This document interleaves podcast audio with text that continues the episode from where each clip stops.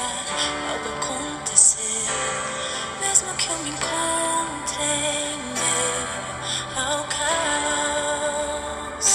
Eu sei que tudo. Olá, queridos, graças a Deus, que coisa maravilhosa. Mesmo que tudo se mostre caos, mesmo que a gente naturalmente não veja esperança, assim como a gente estava lendo esses dias sobre o apóstolo Paulo quando estava naquelas viagens perigosas, onde em um momento não havia esperança de vida, né?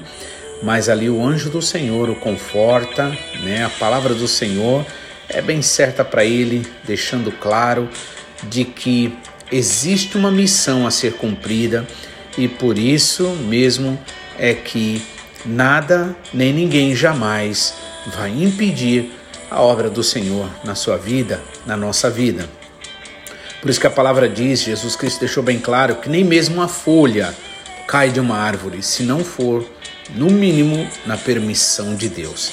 Agora, muito mais quando nós somos guiados pelo Senhor, guiados pela vontade do Senhor, amém?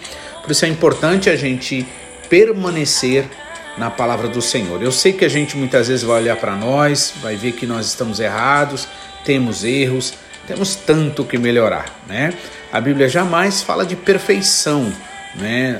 De nós, por exemplo, mesmo a questão ser santo, santificado, né? Não tem a ver com perfeição diretamente, mas sim com esta esse propósito que Deus tem para a nossa vida, para a sua vida, mas é, a palavra deixa bem claro que o poder do Senhor se aperfeiçoa na fraqueza. O Senhor Jesus Cristo deixou isso bem claro para o apóstolo Paulo quando ele por três vezes orou ao Senhor pedindo para que tirasse uma situação da vida dele que o afligia demais e o Senhor não disse que iria fazer, mas disse que a graça dele era suficiente. Amém?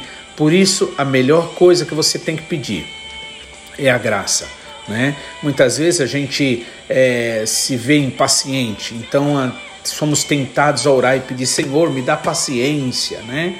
Mas a paciência, no caso, ela é, é, é algo que ela tem sentido se for usada, né? Então, se você muitas vezes ora pedindo paciência, em outras palavras, você vai também estar, é, o pacote vem completo, que vai ser a luta, a tribulação, né? Então, ao invés de você pedir paciência, peça graça, né? A graça do Senhor é suficiente, sim. Né? Por que essa graça? Porque esse amor, esse relacionamento que a gente tem com o Senhor, né, é, nos faz capazes, nos faz fortes, nos faz realmente cheios, né, de, de força, de graça, né, direciona, né? Por isso é importante a gente pedir graça, né? Também outra coisa, ah, tipo assim, tá tendo guerras, é, é, digamos assim, conflitos dentro de casa, conflito com o cônjuge, com os filhos, né? E a gente tende a orar, pedir Senhor, me dá amor, né? Eu geralmente oro pedindo sempre ao Senhor graça, por quê? Porque a graça do Senhor é suficiente e é Ele que vai fazer, né? Ele que vai nos levar pelo caminho do amor o amor que é paciente, o amor que tudo sofre, tudo crê, tudo espera, tudo suporta, tudo perdoa, não busca seus próprios interesses. Então, o importante mesmo é a gente orar e pedir a graça do Senhor, amém? Para nós não sairmos do caminho. É tudo que você precisa, a graça do Senhor, que é manifesta através do Espírito Santo que o Senhor Jesus prometeu para nós, né? E eu gostaria de ler Atos dos Apóstolos, capítulo 1 quando mostra que Lucas ali, aquele que era médico, que Deus usou na sua profissão, veja como é maravilhoso a gente quando a gente faz aquilo que o apóstolo Paulo disse para a gente fazer. Tudo que a gente for fazer, fazer para a glória de Deus, né? Não fazer como que esperando do homem, do ser humano. E ali Lucas estudou, né, para ser médico, se tornou médico, foi muito respeitado e ele usou né, os dons e capacidades que Deus deu para ele e oportunidade dele se tornar um médico, para quê? Para a glória de Deus. E agora ele escreve esse livro aqui né, e acompanha ali o apóstolo Paulo, entre muitos outros ali. E Deus usou ele tremendamente. Então, o que é que Deus está procurando? Que tipo de pessoa Deus está procurando? Alguém que é ignorante, né? Porque tem muita gente que acha que é, Deus é, humilde significa ser ignorante, significa não saber nada, não conhecer nada. Na verdade, Deus não está buscando pessoas é, é, cultas, nem também está buscando pessoas que não sabem de nada. Deus está buscando um coração que, independente da sua condição social, realmente ama o Senhor acima de tudo, acima de todos e acima de qualquer coisa. Então é isso que Deus busca, na verdade, né? E ali não importa. E agora ele encontra quem? Lucas, né? Tá certo que é verdade, o próprio Tiago reconhece que não muitos são os sábios entendidos na igreja. Por que não muitos? Porque a maioria, infelizmente, acha que porque sabe isso, conhece aquilo, aquilo outro, né? Começa a se achar, né? Olha só, eu gosto muito particularmente de estudos, eu gosto da ciência, eu gosto de todas essas coisas, acho fantástico. No entanto, o fato de um homem chegar ao conhecimento é, de leis é, é, que Deus colocou, de princípios na natureza, não quer dizer dar a eles o poder de criar. Só tem um que tem esse poder de criar, que é o próprio Deus. Então, na verdade, é, infelizmente, né? Inclusive existem crentes, principalmente jovens, às vezes adolescentes também, é, que vão se desviando à medida que vai estudando, conhecendo, mas não obrigatoriamente tem que ser assim. E também isso não deve ser um fator de nos impedir de crescer, né? De conhecimento. Desde que você sempre mantenha no coração essa certeza eu, eu sempre tenho que ser grato a um Deus maravilhoso que fez coisas grandiosas que ninguém pode fazer, me deu uma saúde que o, o que os remédios, que a, o conhecimento científico, médico não tem condições de me dar, né? Ainda que a gente seja agradecido pela ciência médica, né? Pelo esforço de cada um no conhecimento e na, até no desejo e interesse de buscar. Mas olha, quer saber de uma coisa? O que vale mesmo no fim de tudo é realmente amar a Deus, é temer a Ele, né? Como a Bíblia diz, o temor do Senhor é o princípio da sabedoria, né? Gosto muito de Eclesiastes, capítulo 12, quando ele diz ali, olha, não, não existe limites para se escrever livros, ter ideias e tantas coisas, né? Não, não há limites, e chega uma hora que tudo isso é enfadonho, né? Mas o resumo de tudo, a conclusão de tudo é teme a Deus, né? Ou seja, honrar ao Senhor. E se eu e você a gente se junta nesse propósito, olha, a gente fica mais forte cada dia mais. E é por isso que o Senhor está nos chamando para isso, porque Ele vai mostrar a glória dele, Ele vai mostrar o poder dele, e a gente vai ver que vale a pena, né? É, como Jesus Cristo disse, deixa que os mortos enterrem seus mortos, ou seja, sabe, é, não temos tempo para ficar esperando mais por ninguém, não adianta ficar querendo seguir a ninguém, né? A gente tem que seguir a Jesus, a gente tem que amá-lo, a gente tem que adorá-lo de verdade, a gente tem que reconhecer os nossos pecados, as nossas iniquidades, pedir para Ele, Senhor, me, me dá fome, desejo mais e mais de Ti, porque Jesus deixou bem claro que é, bem-aventurados que têm fome e sede de justiça, porque eles serão saciados, né? Então, exatamente isso. Por isso que o que vale é isso: colocar todo o seu conhecimento, toda a sua capacidade, quer dizer, sua, né? Que Deus deu, na verdade, né? é, colocar tudo diante do Senhor, consagrar ao Senhor, pedir, Senhor, me dá sabedoria para eu lidar com cada sentimento dentro de mim. Eu não quero, Senhor, ser orgulhoso, eu não quero ser, Senhor, me achar. Muito pelo contrário, Senhor, faça-me enxergar quem eu sou mesmo de verdade, porque no fundo, irmãos, nós quem nós somos, o que é o ser humano, hoje está em pé, amanhã cai, né? E olha, quer saber o que vale mesmo?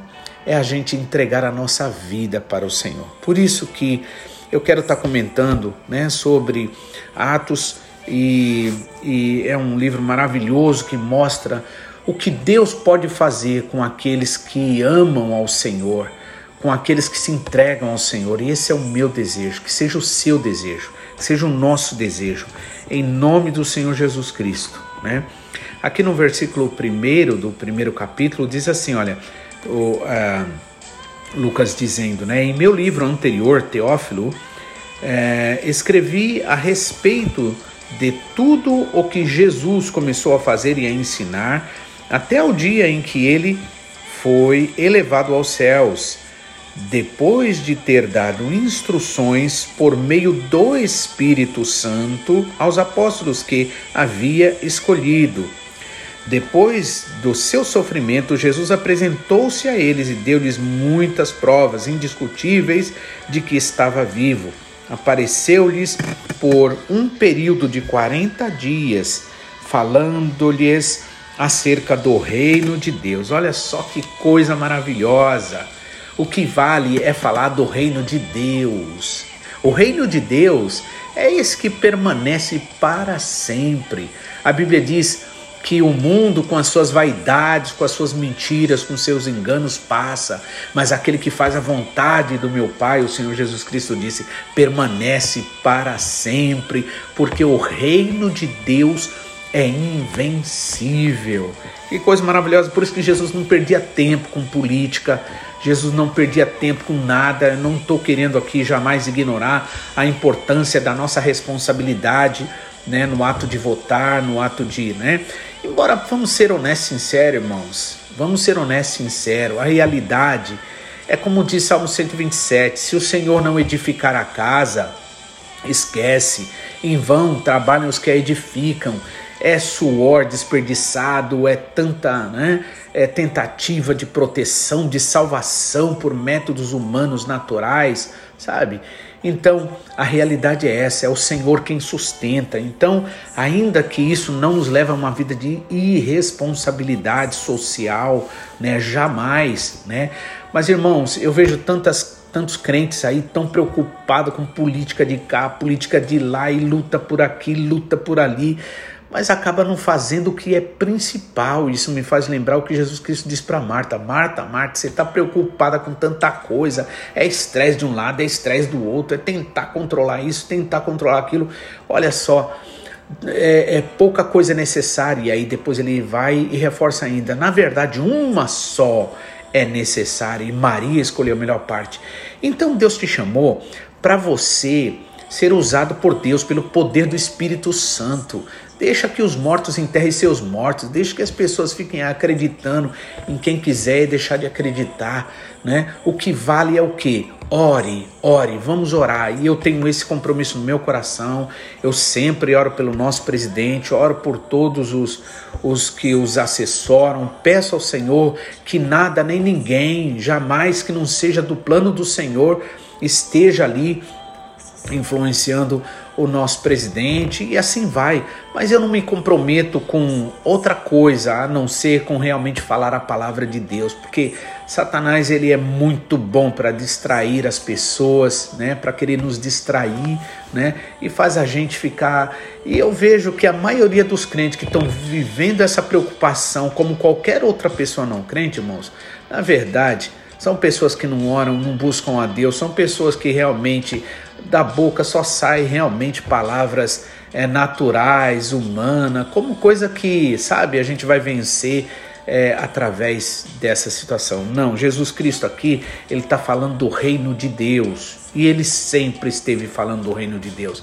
Que tal eu e você agora começar a pedir, Senhor, enche-me do teu Espírito Santo para que eu possa realmente estar falando sempre do teu reino, sempre do amor, sempre da graça, Senhor, sempre da tua alegria, Senhor.